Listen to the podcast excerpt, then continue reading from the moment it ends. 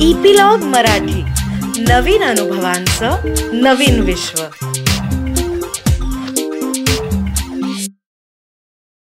नमस्कार मंडळी मी रीमा सदाशिव अमरापूरकर मनाचा पॉडकास्टच्या या भागामध्ये तुमचं सगळ्यांचं स्वागत करते. आपण उन्नत भावनांबद्दल बोलतोय आणि मागच्या आठवड्यात आनंद काकांनी आपल्याला संस्कार म्हणजेच या उन्नत भावना आणि उन्नत भावनांचा विकास आणि रियाज असं सांगितलं होतं. कारण तो बोलला होता नम्रतेबद्दल कृतज्ञतेबद्दल आणि आस्थेबद्दल. ओके आता हे सगळ्या इंटरडिपेंडंट भावना आहेत. ते ते द्राक्षाच्या घडासारखं एक एकुलता एक द्राक्ष कधी मिळत नाही. त्याच्याबरोबर बरेच द्राक्ष एकत्र असतात.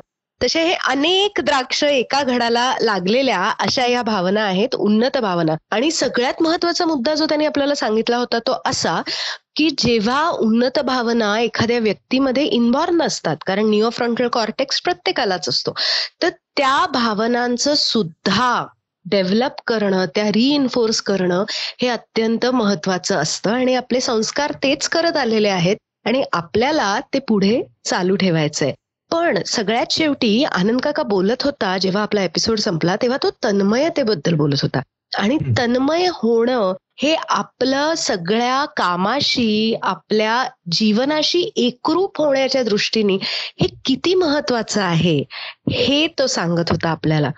तर हीच चर्चा आपण आता पुढे सुरू ठेवणार आहोत. तर आनंद काका वेलकम टू द शो कसा आहेस? एकदम छान आहे. सर्व श्रोत्यांना मनपूर्वक नमस्कार. नमस्कार. आनंद काका मागच्या आठवड्यात आपण तन्मयतेबद्दल बोलत होतो. तेव्हा तू म्हणाला होतास की काम कसं एफिशियंटली करता येईल? त्याच्यानंतरची पायरी असते की ते कसं सुंदर करता येईल? त्याची गुणवत्ता कशी वाढवता येईल? या प्रक्रियेमधून माणूस तन्मय होत जातो कामामध्ये. तर असं बऱ्याचदा दिसतं ना रे की पूर्वी कधीतरी एखादं लाकडी खुर्ची असते आपल्याकडे किंवा एखादं टेबल असतं. ते दीडशे वर्ष जुनं असतं. पण ते इक्वली स्ट्रॉंग असतं. आणि आजकाल आपण बाजारात जाऊन एखादं टेबल विकत आणतो. ते दिसायला हुबेहूब त्या टेबलासारखं असलं तरी ते एवढं टिकत नाही रे. मग याच्यामध्ये तुला असं वाटतं का की तन्मयतेचा अभाव असल्यामुळे हे झालं असेल असं? नाही नाही. काय असतं माहितीये का? आपला वस्तूंकडे पाहण्याचा दृष्टिकोन जसा असतो ना त्याच. तऱ्हेच्या वस्तू बनवल्या जातात. तुझ्या असं लक्षात येईल. की वस्तू आणि व्यक्तीचं नातं हा फार अभ्यास करण्यासारखा विषय आहे. काही व्यक्तींच्या मध्ये वस्तूचं नातं हे अगदी व्यक्ती व्यक्तीच्या नात्यासारखं असतं. म्हणजे. आपल्या सगळ्यांच्या मध्ये काही प्रमाणात ते असतं पण काही व्यक्तींमध्ये कमी जास्त असू शकतं. उदाहरण सांग की काही वस्तूंच्या बाबतीत आपल्याला खूप खास ममत्व असतं. आपलं पांघरुण असेल. हो अ, एखादं जुनं पुस्तक असेल एखादी खुर्ची असेल एखादा आपल्या अंगावर घालायचा कपडा असेल त्याच्याबद्दलचं आपलं एक भावनिक नातं निर्माण होतं. आणि. भावनिक नातं निर्माण झालं ना तर ती वस्तू सुद्धा आपुलकीने वापरली जाते. आता आपुलकीने वापरलं जाणं एखाद्या वस्तूचं हे त्या अर्थाने एक मूल्य असतं. आणि. आजकाल आपल्याला असं दिसतं की फक्त उपयुक्तता हे एकच मूल्य असतं. त्यामुळे ती वस्तू उपयुक्त असेल तिथपर्यंत ठेवायची आणि उपयुक्तता संपली की टाकायची अशा तऱ्हेचा व्यवहार जेव्हा चालू होतो त्यावेळेला मग एखादा प्रॉडक्ट बनवतानाच हा फार काळ टिकला नाही तरी चालेल अशीच काळजी घेतली जाते. त्यामुळं लॉन्जेव्हिटी हा जो गुणधर्म आहे की हा दीर्घकालीन टिकला पाहिजे. हा गुणधर्म अनेक वस्तूंच्या मधून आजकाल सुटत चाललाय. त्याचं. कारण ग्राहक म्हणूनच आपलं वागणं कसं असतं त्याच्यावरती आहे. आणि म्हणून आपण आपुलकीनं त्या वस्तू बरोबर सुद्धा जोडलं जाणं याला माणसं वेडेपणा म्हणायला लागले. त्याचप्रमाणे काही लोकांना एखाद्या वस्तूचा फार पटकन कंटाळा यायला लागलाय. आणि. कंटाळा आला की ती वस्तू मला फेकून द्यायची असते. पण माणसांच्या मध्ये वस्तूंना पण जोडणं हा भाग असतो. वस्तूंबद्दलची आस्था असते. म्हणजे मला आठवतंय की माझा मुलगा लहान असताना त्याने नवीन बूट आणले शूज त्याच्यासाठी आणले. जुने बूट होते तर त्याला आम्ही सांगितलं ते आता बाहेर ठेव उद्या ते घेऊन जातील. तर ते. ठेवताना ते बूट तो त्या बुटांशी बोलला आणि म्हणाला की निरोप घेतला त्याने त्यांचा की अब तक हमारा साथ बहुत अच्छा रहा दोस्त. अशी त्याने कृतज्ञता व्यक्त केली आणि ते बूट ठेवले आता. हे काय दाखवतं की वस्तूंबद्दल सुद्धा आस्था आणि आपुलकी म्हणजे. वस्तूंचाही वापर धसमुसळेपणी न करणं. त्याच्यामध्येही त्या वस्तूबद्दल आपण कृतज्ञ आहोत हे आपण मनामध्ये जर ठरवलं तर वस्तूंचा वापरही आपण विवेकाने करू सोय आणि हो, सुविधा हो. आपण गृहीत धरणार नाही आणि. चैन कधी करायची तेही आपण ठरवू म्हणजेच. या उन्नत भावनांच्या वरती आपली जीवनशैली अवलंबून असते हा एक मुद्दा आहे आणि दुसरा मुद्दा असा आहे की वस्तूंच्याकडे आपण निव्वळ उपयुक्ततावादी दृष्टिकोनातून पाहिलं. आणि त्यांच्या बरोबर असलेलं आपलं नातं अॅकनॉलेज सुद्धा केलं नाही तर हाच गुणधर्म मानवी नात्यांच्या व्यवहारामध्ये सुद्धा हळूहळू यायला सुरुवात होते. बरोबर. नाती सुद्धा वस्तूंसारखीच वापरली जातात. आणि. वस्तूंचा वापर आणि माणसांचा वापर त्याच पद्धतीने होऊ शकतो की ज्याच्यामधली आस्था हळूहळू कमी होत जाते. आणि. म्हणून आपल्याला एका बाजूनं या सगळ्या निओकॉर्टिकल इमोशन्सचा सराव करताना हे वस्तू कशा वापरायच्या. मी वस्तूंच्या मधलं भावनिक मूल्य कसं लक्षात घ्यायचं. आपण जसं एखादं आठवणींचं पीस. ते आपल्या डायरीमध्ये ठेवतो जपून. आणि ते ते जपणं काय असतं आपण एखादी गोधडी जपून ठेवतो ते काय असतं ते या सगळ्या ज्या भावना असतात त्या फक्त उपयुक्तता वादाच्या बाहेर माणसाला नेणाऱ्या अधिक. व्यापक करणाऱ्या भावना असतात आणि आपण जर सर्वांशी त्याच पद्धतीने वागायला लागलो तर. समोरच्या व्यक्तीला पण असं वाटणार ना की माझी उपयुक्तता संपली आणि माझा मान कमी झाला असं होत नाहीये आता या समाजात म्हणजे. वस्तूंच्या कडून जर ती अनास्था नात्यांमध्ये उतरली तर मग हो. ज्येष्ठ ज्येष्ठ नागरिकांच्या बरोबर वागण्याची आपली पद्धत सुद्धा बदलेल बरोबर. म्हणजे आपण काय म्हणू की आता यांची उपयुक्तता संपली. हा आता आता यांना कशाला घरी ठेवून काय करणार आहोत आपण? पण आपण. जर म्हटलं नाही आपण यांच्या खांद्यावर उभे आहोत. आणि आज हे आपल्याला ऍक्टिव्ह पद्धतीनं काही आज करू शकत नसतील कॉन्ट्रीब्यूट पण त्यांचं असणं हेच किती समाधानाचं आहे. त्यांचं असणं हेच किती मौल्यवान आहे. हे जर आपण म्हणालो तर अशा व्यक्तींची काळजी घेताना केअर करताना सुद्धा आपण जास्त हळुवारपणे करू आपल्यामधला तक्रारखोरपणा कमी होईल. बरोबर. अशा तऱ्हेच्या ज्या व्यक्ती असतील ज्येष्ठ घरातल्या त्यांचे स्वतःचे काही त्रास असतील ते आपल्याशी खूप पूर्वीसारख्या पद्धतीने वागू वागू शकत नसतील तर त्यांचा स्वीकार करताना सुद्धा आपल्याला त्या पद्धतीने वागता येईल. म्हणजे बघ ना. किती इंटरेस्टिंग आहे की आपण वस्तू आणि व्यक्ती यांच्याकडे पाहण्याचा आपला व्यवहार कसा आहे त्यालाही त्या उन्नत भावनांचा टच आहे का? नक्कीच नक्कीच. हे पाहणं किती महत्वाचं हम्म. बरोबर.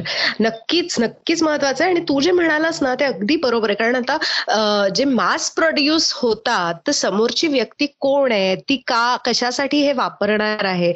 याचा वन टू वन जो संपर्क पूर्वी असायचा की आपण. बनवून घ्यायचो बघ वस्तू.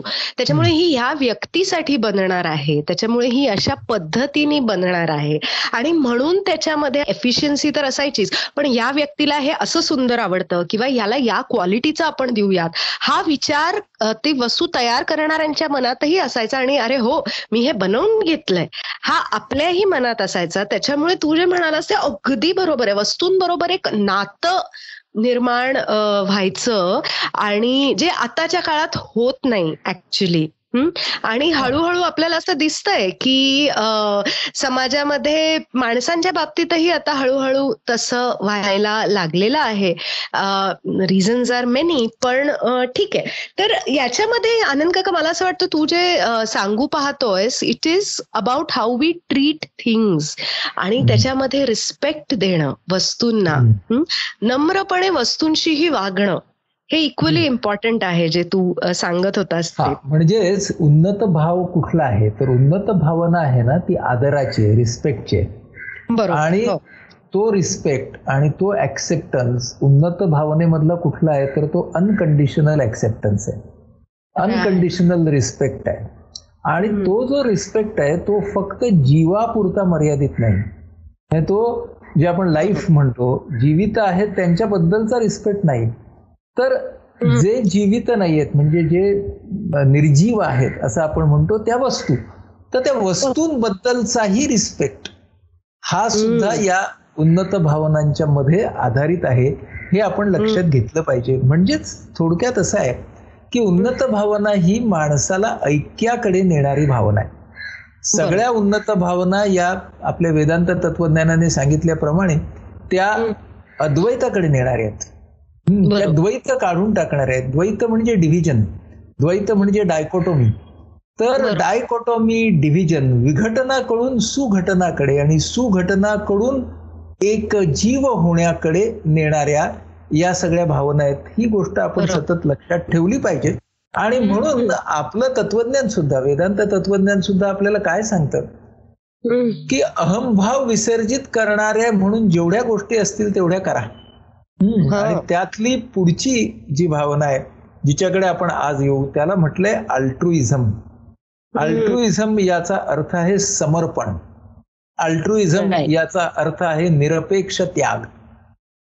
अल्ट्रुइझम याचा अर्थ आहे की दुसऱ्याच्या साठी. आपल्याकडे जे जे म्हणून आहे म्हणजे अगदी जीव सुद्धा हे सुद्धा त्यागण्याची तयारी कोणतीही तक्रार न करता. हम्म. आणि मला वाटतं ही फार महत्वाची भावना आहे. आणि ही भावना जर नसती तर समाज संस्कृती देश पुढे गेलेच नसते. अनेकांनी जो त्याग दाखवला आणि तो त्याग कसा होता की तो काही कोणी त्यांना त्यागाची सक्ती केली नव्हती. तो त्याग त्यांच्या जीवन वृत्तीमधूनच आला. म्हणजे हा त्याग आपल्याला समतेच्या लढ्यामध्ये दिसतो स्वातंत्र्याच्या लढ्यामध्ये दिसतो विज्ञानाच्या लढ्यामध्ये दिसतो. सगळ्या ठिकाणी आपल्याला हा त्याग दिसतो. की त्या त्या माणसाने किंमत दिली त्या विचारांवरती टिकून राहण्याची. हम्म. आणि. त्या त्यागामुळे माणुसकीचा हा रथ आहे तो पुढे गेला. म्हणून. दाना दानापासून सुरुवात करावी आणि त्यागापर्यंत जावं. म्हणजे दान कसं असतं की दान ह्याचा अर्थ असतो की सरप्लस असेल ते पहिल्यांदा द्या. हा आणि तो सगळ्यात निम्न पातळीवरचा अर्थ आहे दानाचा की सरप्लस असेल ते द्या. दुसरा अर्थ असा आहे की जे आवडतं असेल ते द्या. त्याच्या पुढची पायरी अशी आहे की आपल्याकडे आपल्या पुरतच आहे तरीही त्यातलं थोडं द्या. अशा प्रकारे दानाची सुद्धा पायरी वाढवता येते. आणि कोणतंही ज्ञान दान देताना ते सत्पात्री असू दे आणि ते निरपेक्ष असू दे. आणि त्या दानाची चर्चा करू नका असं. आपली अशी असं आपली संस्कृती सांगते दानाची चर्चा करायला तुम्ही सुरुवात केलीत की. त्यातला उन्नत भाव गेला कारण आपलं. काय चाललंय उन्नत भावना इज ग्राउंड वॉटर ते स्वतःहून सरफेस वॉटरला नाही आलं पाहिजे म्हणजे एक एकाने केलेल्या निरपेक्ष सत्पात्री दानामधून. इतर दहा लोकांनी जेव्हा तसं वागायला ते सुरुवात करतात तेव्हा ते सरफेस वॉटर वाढलं. हम्म. आणि हा म्हणजे ते खऱ्या अर्थाने इन्फ्लुएन्स झालेले आहेत. पण हा जो पहिला आहे ज्याने दान केलंय त्याने असं नगारा लावलेलं नाही की मी दान केलं मी दान केलं मी दान केलं. म्हणजे आपण आज बऱ्याच वेळेला बघतो रस्त्यावरून जाताना सुद्धा आपल्याला दिसतं की अमुक एक सोय कोणी इथं निर्माण केली. हो. अमुक एक सोय ही कोणाच्या निधीतून निर्माण झाली. म्हणजे ती सोय असते चार आण्याची पण त्याची प्रसिद्धी असते बारा आण्याची बरोबर. तर असं जे आपण पाहतो ते काही उन्नत भावनांचं प्रतीक म्हणून पाहता येणार नाही. तर. त्याग जो असतो तो त्याची प्रत्येक समाजामध्ये अशा तऱ्हेचा त्याग. विविध पातळ्यांवरचा फक्त वस्तूंचा नाही. हा फक्त पैशाचा नाही. पण दुसऱ्याच्या साठी आपल्याला जे आवडत आहे ते अतिशय निरपेक्ष भावनेने देणं ते जणू त्याच आहे असं म्हणून देणं. तर हा त्यागामधला आनंद जो असतो तो माणसाला स्वार्थाकडून परमार्थाकडे घेऊन जातो आणि पुन्हा अद्वैताचा अनुभव देतो असं आपल्या लक्षात येईल. हे आपल्या संस्कृतीमध्ये हे जे समर्पण आहे ते शिकवण्यासाठी म्हणूनच भक्ती आहे हे आपण लक्षात घेतलं पाहिजे. भक्त आणि देव यांचं नातं आपल्या एकंदर संस्कृतीमध्ये समर्पणासाठी सांगितलंय. ते फक्त त्या भक्ताला देवाने काहीतरी दिलं पाहिजे म्हणून नाही.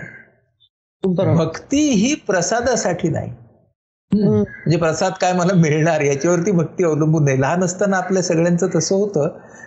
की आपल्या आपला आपला डोळा मोदकांवरती असतो गणपतीची आरती म्हणताना.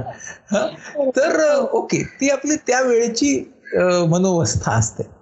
पण शेवटी आपल्याला काय लक्षात ठेवलं पाहिजे की जो प्रसाद आहे ही पुन्हा एक भावना आहे. हम्म. आणि ती भावना तो भक्त त्याच्या भक्तीमधूनच निर्माण करत असतो. त्यामुळे भक्तीमध्ये जशी निरपेक्षता येईल तसं माणसाचं वागणं हे समर्पणाकडे जाईल. असा संस्कृतीचा आपल्याला सांगितलेला एक वळसा आहे. म्हणजे संस्कृती आपल्याला नेहमी असं सांगते की समर्पण ज्या समाजामध्ये जास्त आहे त्या समाजामध्ये लडबडलेला स्वार्थ त्या त्या प्रमाणात कमी होतो.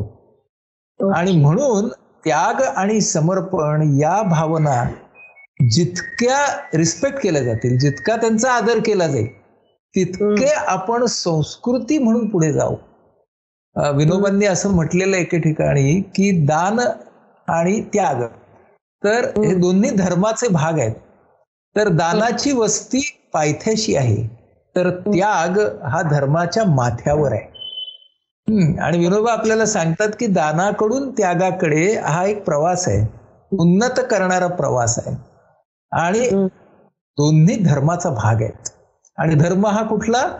उपासना धर्म नाही तर जीवन धर्म. म्हणजे जे आपले पुरुषार्थ सांगितलेले आहेत त्यामध्ये जो धर्म सांगितलेला आहे तो जीवन धर्म आहे. तो फक्त उपासना धर्म इतका मर्यादित नाही. तर. हा जो जीवन धर्म आहे तो जगण्याच्या विविध किल्ल्या या आपल्याला तत्वज्ञानाने संस्कृतीने या सगळ्या उन्नत भावनांच्या सरावाच्या निमित्तानं दिलेल्या आहेत. हे आपण लक्षात घेतलं पाहिजे. आणि या सगळ्याच्या मध्ये जितक्या उन्नत भावनांचा सराव चांगला त्या प्रमाणामध्ये प्रगत भावना स्थिर होणार आणि आदिम भावनांचं नियमन होणार हे आपण लक्षात घेतलं तर मग. आपल्याला त्यागाकडून पुढच्या भावनेकडे जाता येतं आणि ती आहे ट्रान्सपरन्सी त्याला. तुम्ही प्रा- प्रामाणिकता म्हणा त्याला तुम्ही निर्मळता म्हणा त्याला. तुम्ही लॅक ऑफ हिपोक्रसी म्हणा. आणि ही उन्नत भावना आहे बरं का की तुम्ही जसे आहात तसे मुखवटे बाजूला ठेवून त्या त्या वेळेला निर्मळपणे राहायला शिकणं. तुम्ही तुमच्या भूमिका तुमचं तोपर्यंतचं कंडिशनिंग हे सगळं बाजूला ठेवून तो तो क्षण निर्मळपणे जगणं. हे उन्नत भावनेचं लक्षण आहे आणि तेच बुद्धांनी सांगितलेली बुद्ध तत्वज्ञानामधली जी माइंडफुलनेसची कल्पना आहे ती तीच आहे. माइंडफुलनेस का शिकायचा? तर उन्नत भावनांचा सराव आहे तो. की त्यावेळेला मीचे सगळे मुखवटे मीच्या सगळ्या भूमिका मीचे सगळं प्रिव्हियस कंडिशनिंग मीचे बिलीफ्स हे सगळे त्या आधीचे सगळे गळून पडले पाहिजे. आणि तो जो मुवमेंट असेल तो you have to be very transparent and honest with your own self. असा प्रयत्न जर आपण करायला सुरुवात केली तर ती. निर्मळता माणसाच्या वागण्यातून व्यवहारातून वर्तनातून विचारातून हळूहळू दिसायला लागते अस्तित्वातून आणि ती. ट्रान्सपरन्सी हा फार मोठा गुण आहे आणि आपण अलीकडे छाप पाडण्यासाठी वेगवेगळी माध्यमं वापरतो मग आपण. छाप पाडण्यासाठी आपले पैसे वापरतो छाप पाडण्यासाठी आपण आपलं सौंदर्य वापरतो ज्ञान वापरतो. निर्मळता हे छाप पाडण्याचं असं एक साधन आहे की जे वापरावं लागतच नाही. आणि तुम्ही निर्मळ असता आणि त्या निर्मळतेचा प्रभाव समोरच्यावरती पडतो म्हणजेच या निर्मळतेमध्ये जेन्युइननेस आहे. आणि तुमच्या असं लक्षात येईल की genuineness always gives you impact समोरच्या माणसापर्यंत तो जेन्युइननेस पोहोचणं की ही जी व्यक्ती माझ्याशी बोलते करते हे ना कशासाठी म्हणून नाहीये. ते तसं आहे. आणि जेन्युनली जेव्हा एखादं मत व्यक्त केलं जातं त्यावेळेला त्याच्यामध्ये ती ऑनेस्टी असते ती ट्रान्सपरन्सी असते. There are no double standards आणि. हा आणि म्हणूनच त्याची छाप नकळत पडते. त्याची छाप पाडावी लागत नाही.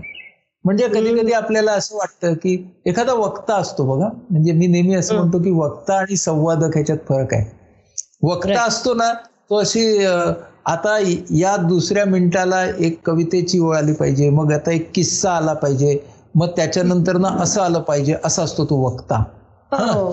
हो. आणि जो संवादक असतो त्याला असं असतं की समोरच्या माणसांना सांगण्यासारखं माझ्याकडे काहीतरी आहे आणि ते मला उत्कटतेने सांगायचंय. मला ते प्रामाणिकपणे सांगायचंय.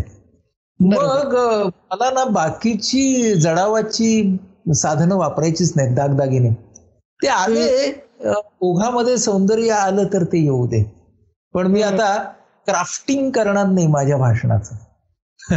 असं जे बोललं असतं ते लोकांना लोकांना भिडतं. का. कारण बोलतानाच अवतरतानाच ते शब्द असतात ना ते या उन्नत भावना आपल्या भोवती घेऊन आलेले असतात. आणि शब्द येण्यासाठी त्या व्यक्तीचं जे अस्तित्व असतं ते त्यावेळेला संपूर्णपणे ट्रान्सपरंट असणं त्याचे विचार भावना त्याचं वर्तन याच्यामध्ये एक प्रकारचा समन्वय असणं ऐक्य असणं. पुन्हा सगळ्या उन्नत भावना म्हणजे ऐक्य अद्वैत. हो. एक जीवता तर हा जो प्रामाणिकपणा आहे आता हा का महत्त्वाचा आहे? की प्रामाणिकपणा या तऱ्हेचा ऑनेस्टी या तऱ्हेची ट्रान्सपरन्सी या तऱ्हेचा जेन्युननेस मानवी जीवनात जितका जास्त येईल तितकं मानवी जीवनातलं मॅनिप्युलेशन कमी होईल. तितके आपण सगळेजण कमी गेम्स खेळू आणि Right. तुझ्या असं लक्षात येईल की आपल्या जीवनामध्ये नाती नात्यांमधलं जीवन असो वेगवेगळ्या भूमिका आपण एकत्र जगत असतो समाज असेल कुटुंब असेल. कामाची जागा असेल आपण इतके मॅनिप्युलेटिव्ह होतो. मॅनिप्युलेटिव्ह कधी होतो आपण? ज्या वेळेला संकुचित मीचा विचार करतो तेव्हा आपण मॅनिप्युलेटिव्ह होतो. आणि. ज्या वेळेला आपण त्या ट्रान्सपरन्सी मध्ये असतो त्या निर्मळतेमध्ये असतो तेव्हा आपोआपच त्यातली संकुचित संकुचितता जाते. मॅनिप्युलेशनची गरज पडतच नाही. आणि मॅनिप्युलेशनची गरज जर पडली नाही तर मानवी व्यवहार हम्म. हे फक्त सरळ होत नाहीत. तर त्याला एक वेगळी उंची येते. की दोन माणसं एकमेकांशी पूर्णपणे ट्रान्सपरंटली वागतायत बोलतायत. हम्म. दोन माणसं एकमेकांचा व्हल्नरेबिलिटी सहित स्वीकार करतायत. दोन माणसं त्या अवकाशाशी अतिशय प्रामाणिक आहेत. अशा. तऱ्हेची अंतर्गत प्रामाणिकता जर नात्या नात्यांमध्ये आली तर.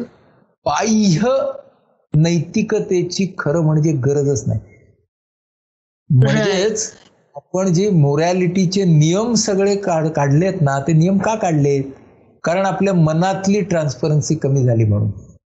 आपल्या मनामध्ये जर निर्मळता असेल तर बाहेरच्या नैतिकतेची आपल्याला गरजच काय ती निर्मळता तो. जेन्युननेस आपल्या जीवनामध्ये जर येत गेला तर आपोआपच आपला आपला नाटकीपणा नाटकीपणा गेला मॅनिप्युलेशन गेलं माणसं माणसांची सरळपणे वागायला लागली म्हणजे म्हटलं तर म्हटलं. कळायला सोपं आहे पण प्रत्यक्ष आणायला अवघड आहे एक्झॅक्टली मी तेच म्हणणार होते की हे बरोबर आहे.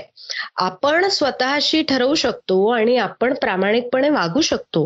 पण माझ्या आजूबाजूला किंवा माझ्या या जे काही मी जग पाहिलंय थोड्या फार प्रमाणात त्याच्यामध्ये मी अशी बरीच माणसं पाहिली आहेत की जी खरंच ट्रान्सपरंट आहेत.